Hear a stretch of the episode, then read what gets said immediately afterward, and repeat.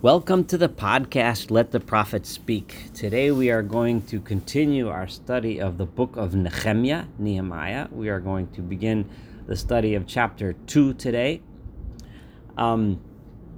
We completed chapter 1 with the tefillah, the prayer that Nehemiah said before God, before he entered into the king, in order to ask the king for help and permission to begin rebuilding Jerusalem. This was after Nehemiah had received the news that, unfortunately, the building had been stopped in Jerusalem, and the people were downtrodden, and the building had stopped, and the walls of Jerusalem were in disrepair and falling apart, and the gates were burnt, etc.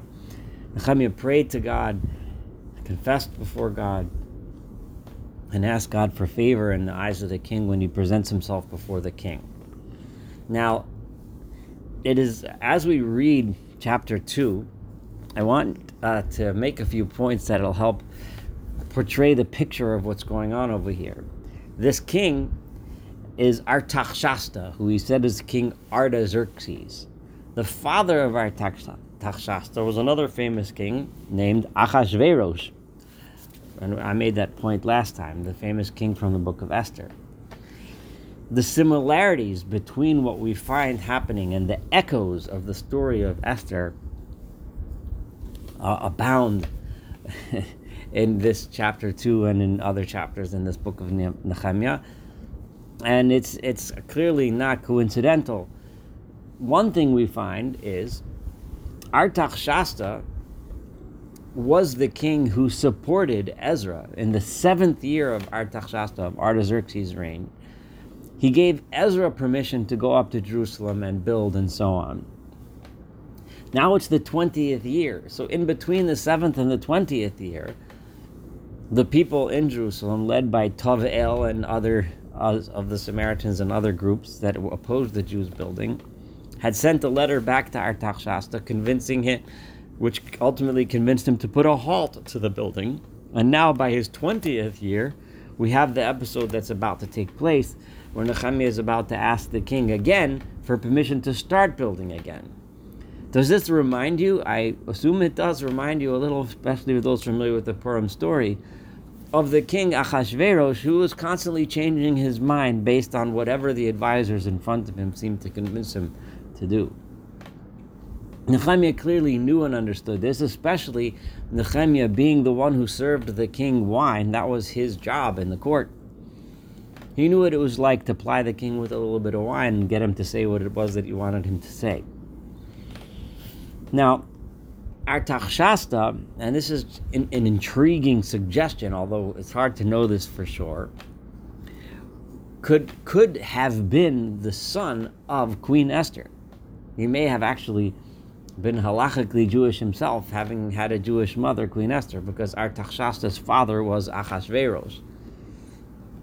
Which leads some of the traditional commentators to identify Artaxerxes as the same person as Darius, because in various traditions, Darius is mentioned as the son of Esther. Now, historically and chronologically, it doesn't work out very well, and I'm going with the chronology that works better.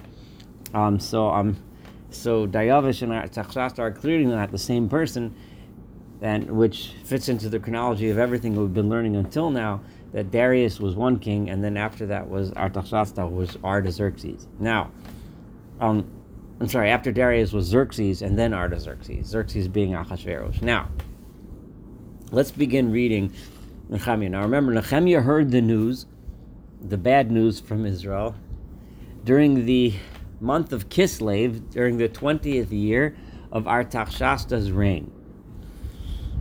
We're about to read proof of that the calendar keeping that the Jews kept in the days of Nehemiah in the early Second Temple was the same way we keep our calendar today. Because as we keep our calendar today, the Jewish calendar works, when we count the months and state which is the first month, second month, third month, we count from Nisan. Nisan being the first month, which is the month of the year in which Passover falls out. When we number the years, we number them based on Tishrei, which is Rosh Hashanah, the new year, is when we number the next year. So in the month of Kislev was when Nehemiah heard the news. He prayed and fasted for what was the month of Kislev, part of the month of Kislev, Tevet, Shevat, and Adar, the ending of that year. And then when Nisan rolled around, Vayihi b'chodesh Nisan, this is verse 1, chapter 2, was in the month of Nisan, Shnas Esrim, in the 20th year. So when Nisan started, this is still part of the 20th year because the year is clearly being counted from Tishrei. The Artachshasta HaMelech, in the 20th year of the reign of Artaxerxes the king, Yain Lefanov, there was wine before him. This should be conjuring up some images of Achashverosh, Artachshasta's father, when his Tov Lev HaMelech Bayoyin. Remember the Megillat Esther from the book of Esther. And I raised the wine, V'etnol HaMelech, I gave him to drink. V'lo hayisi ra lefanov. And I was not, literally, lara means bad. I mean, I didn't have a sad countenance. I didn't look sad in front of the king. Now, the way that, even though it seems to be said in present tense, the real meaning of this phrase here is that usually when I brought wine to the king, I was in a happy mood. You don't want to come to the king's party and ruin the mood of the party. The king would not be very happy with you if you did that. Nehemiah said it was understood that it was part of his job to be happy, to come to the king with a smile on his face, in a good mood, and give the king wine to drink.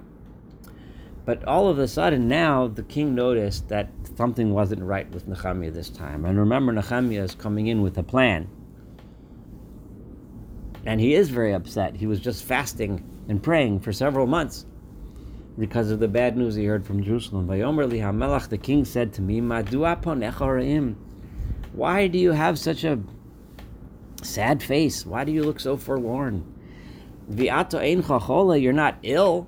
You know, you don't look like maybe you're physically sick, but you don't look sick. You just look sad. Ein zeki imro alev. There must be something going on in your heart. Something's bothering you. Now, by kings, especially the Persian kings, but most kings, when something's up that they don't sense, they automatically think somebody's trying to rebel. Somebody has a plan. So therefore, Nehemiah, when he heard those words from the king, says, and I was there very afraid. I was trembling with fear. Remember how Nehemiah prayed to God to be seen by the king in favor, but now the king is now acting a little suspicious. What's wrong? What's wrong? Is there something up? The king wants to know. V'omar lamelech, and I said to the king, HaMelech la'olam yichya, may the king live forever. Madua lo yeru panai, how could it be that my face could not be sad? Asher ha'ir beit kivrot avotai chareva, the city among where my forefathers are buried, my ancestors are from, is destroyed. Usha'area ochlu ba'esh, the gates of my city have been destroyed in flame. Does this remind you of Esther at the king's party when the king had wine and Esther said, my nation is suffering? Note that Nehemiah and Esther both did not say the name of their nation when he said this. Nehemiah is just saying, I, as the friend of the king, right? I as the special, high officer of the king, my city, the city where my ancestors lie, is in destruction and ruins. He did not mention the name of the city because, remember, this king had, we don't know exactly how long, but several years prior, had written a decree about Jerusalem because Jerusalem was this capital that always rebelled. Vayomer li HaMelech, al ma ze ato mivakesh, what is it then that you are asking from me? What do you want me to do about it, right? So your city is, okay, so you're sad, but clearly you want to ask me something. What is it that you want to ask me about it? Immediately I prayed, and clearly this prayer is in his heart. He's not standing in front of the king and praying to God, but this means I prayed in my heart to God immediately that I should have the wisdom to say the right thing. This is my moment. Here's my moment. Im These words, again, very reminiscent of the Megillat Esther, where Esther used those exact same words. If it is good for the king, and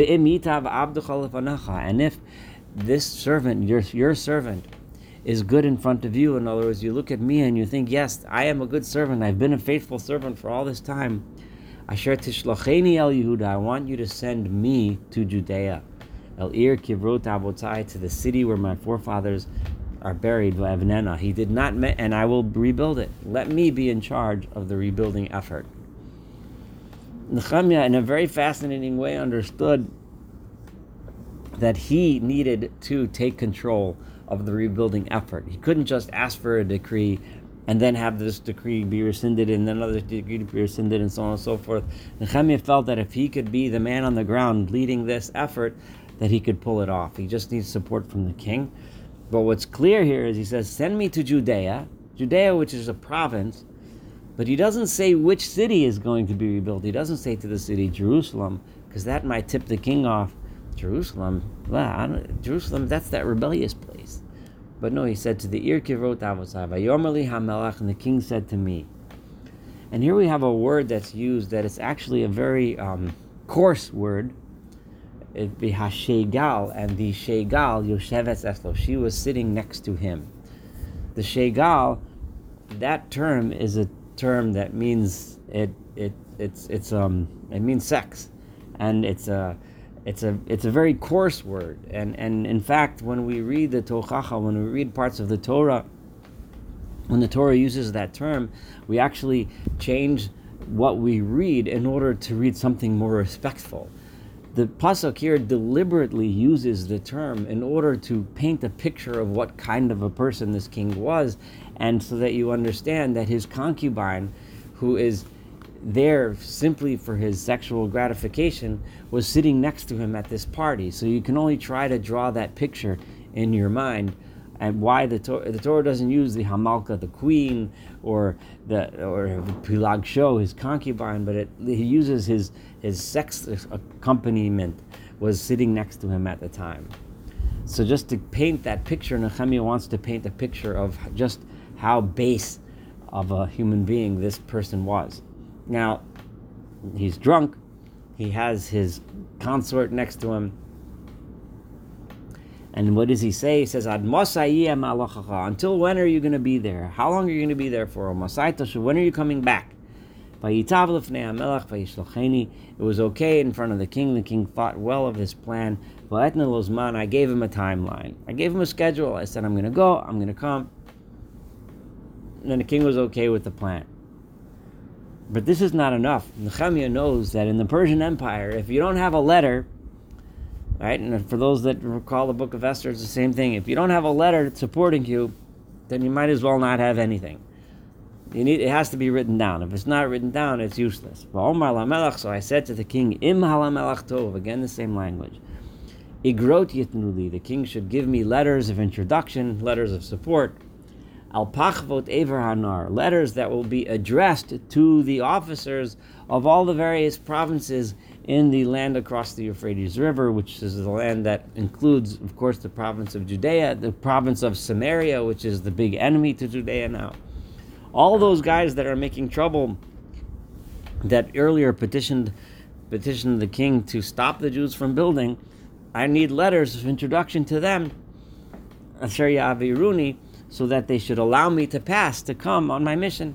Ad asher avo el Yehuda, until I get to Judea, and there I'll be among the Judeans, and I can begin my mission. And then, even more important, this is verse 8, v'igeres el Asaf shomer ha'pardes. I definitely need a special letter to Asaf, who is in charge of the pardes, asher lamalach.